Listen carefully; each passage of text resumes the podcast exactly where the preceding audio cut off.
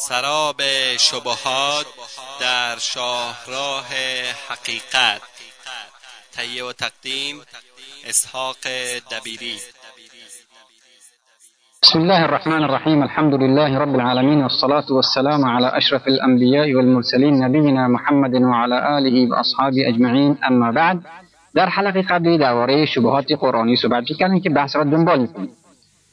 اشکال. خداوند در سوره النحل میفرماید والله أخرجكم من بطون أمهاتكم لا تعلمون شيئا وجعل لكم السمع والأبصار والأفئدة لعلكم تشكرون. و خداوند شما را از شکم مادرانتان خارج نمود در حالی که هیچ چیز نمی‌دانستین و برای شما گوش چشم عقل قرار داد تا شکر نعمت او را به جا آورید و حال آنکه در سوره اعراف جهل را بد دانسته و به پیامبر صلی الله علیه و آله و سلم دستور داده که از جاهلین روی گرداند چنانکه خداوند میفرماید خذ العفو وامر بالعرف واعرض عن الجاهلین با آنها مدارا کن و عوضش را بپذیر و به نیکی ها دعوت نما و از جاهلان روی بگردان و به آنان سیکیزه مکن. اگر جهل بد است پس چرا خداوند انسانها را جاهل به دنیا آورده است؟ مگر شما مسلمانان نمی‌گویید از خداوند افعال قبیح صادر نمی شود جواب این شبهه بر جواب این شبهه جهل بر دو قسمت است. یک جهل در مقابل علم. آنچه که در آیه 199 سوره مبارکه اعراف آمده است از این نوع جهل است. یعنی شما را به دنیا آوردیم در حالی که جاهل بودید علم نداشتید. این نوع از جهل ذاتا بد نیست بلکه باقی ماندن بر آن بد است. لذا می‌بینید در روایات ما را در روایات ما را به آموختن علم تشویق کرده و راه رسیدن به علم را به ما یاد داده فرموده است طلب علم و طلب و آموزش آن بر هر فرد مرد مرد و زن مسلمان واجب است. و یا در سوره از زمر خداوند در قالب سؤال برتری عالم بر جاهل را این چنین مطرح می کند و میفرماید هل يستوي الذين يعلمون والذين لا يعلمون انما يتذكر اولو الالباب. آیا کسانی که می‌دانند با کسانی که نمی‌دانند یکسانند تنها خردمندان متذکر می‌شوند. نوع دوم جهل در مقابل عقل آنچه که در سوره مبارکه نحل آمده از این نوع جهل است جهل در مقابل عقل. یعنی انسان به مقتضای آنچه که عقل درک کرده عمل نکند و یا به عبارت ساده تر انسان به آنچه که از حق درک کرده عمل نکند و روی گرداند. خداوند در آیه 87 سوره مبارکه نحل میفرماید ای پیامبر از کسانی که حق را درک کردند اما حاضر به قبول آن نیستند روی گردان. مراد از این جهل به مقابله عقل جهل به معنای دوم یعنی جهل به معنای عمل نکردن به مقتضای عقل است. خلاصه با توجه به توضیحاتی که گفته شد معلوم می شود که جهل در دو آیه به دو معنای مختلف استعمال شده است.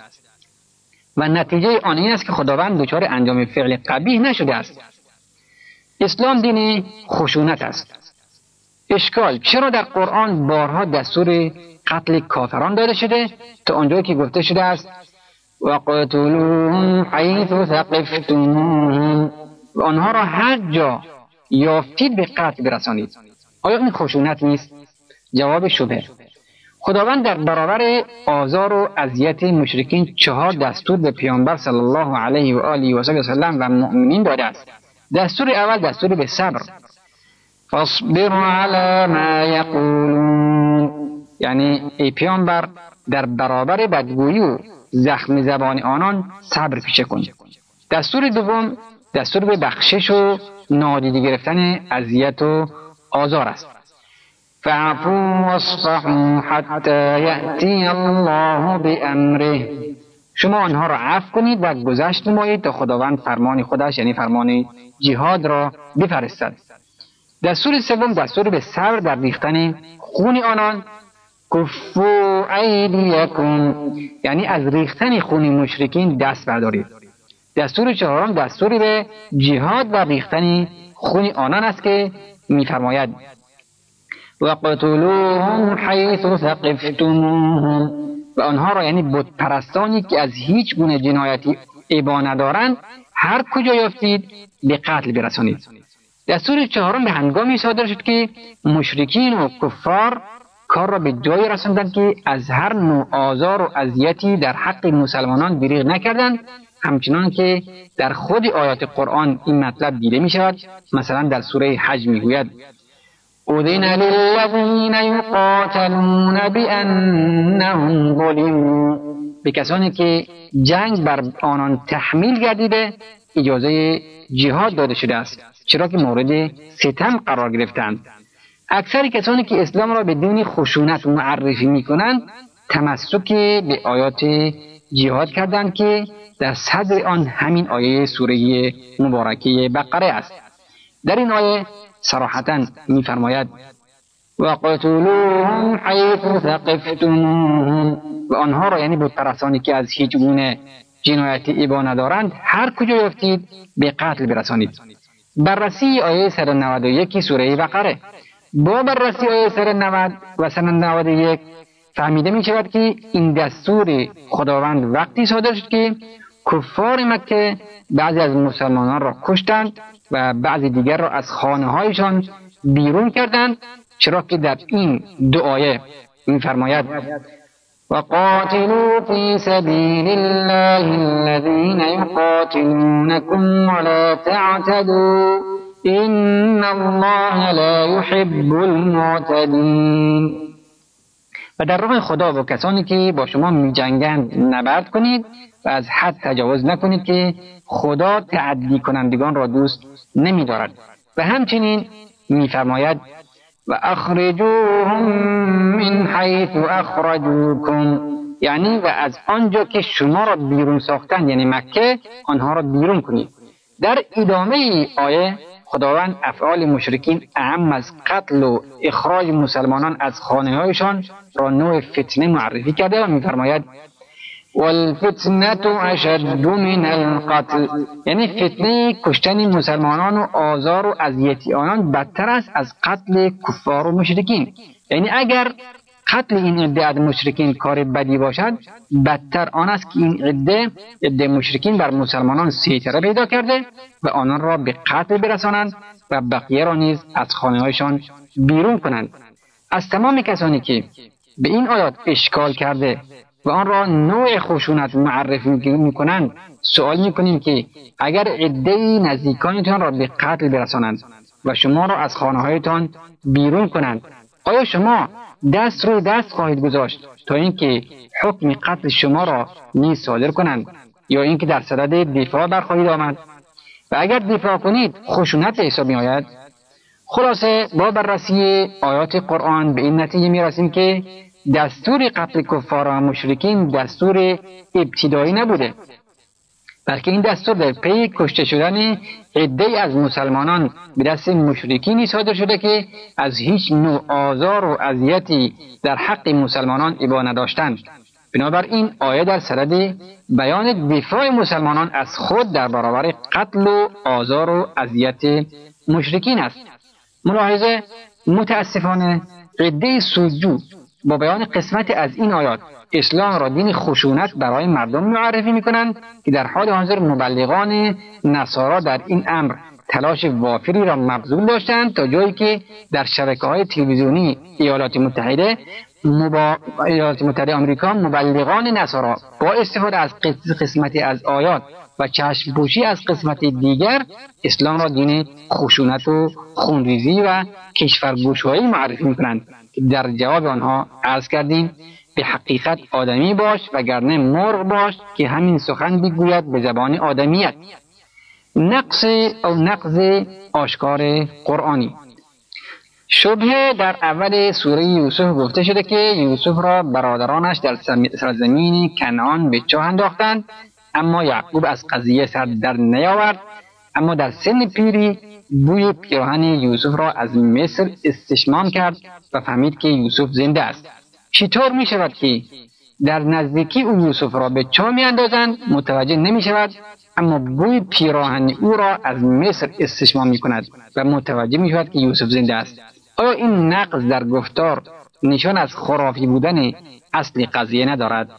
جواب در علم کلام در مورد پیانبران الهی علیهم السلام گفته شده قسمت آنها معجزات آنها اطلاع یافتن از قضایای خارجی همه و همه از عنایات الهی است.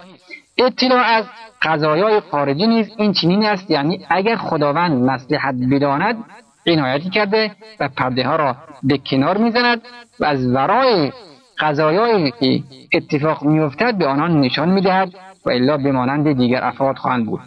خداوند متعال در یک وقت مسلحت دید که یعقوب از فرزندش یوتو یوسف اطلاعی نداشته باشد و در وقت دیگر مسلحت برعکس آن بود.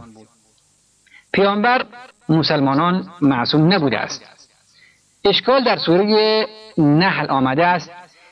فإذا قرأت القرآن فاستعذ بالله من الشیطان الرجیم هنگامی که قرآن می‌خوانی از شر شیطان مطروب به خدا پناه ببر.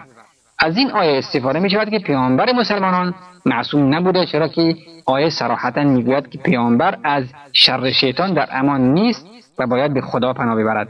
و این را همه میدارند که شیطان در پیامبران که معصوم هستند راهی ندارد.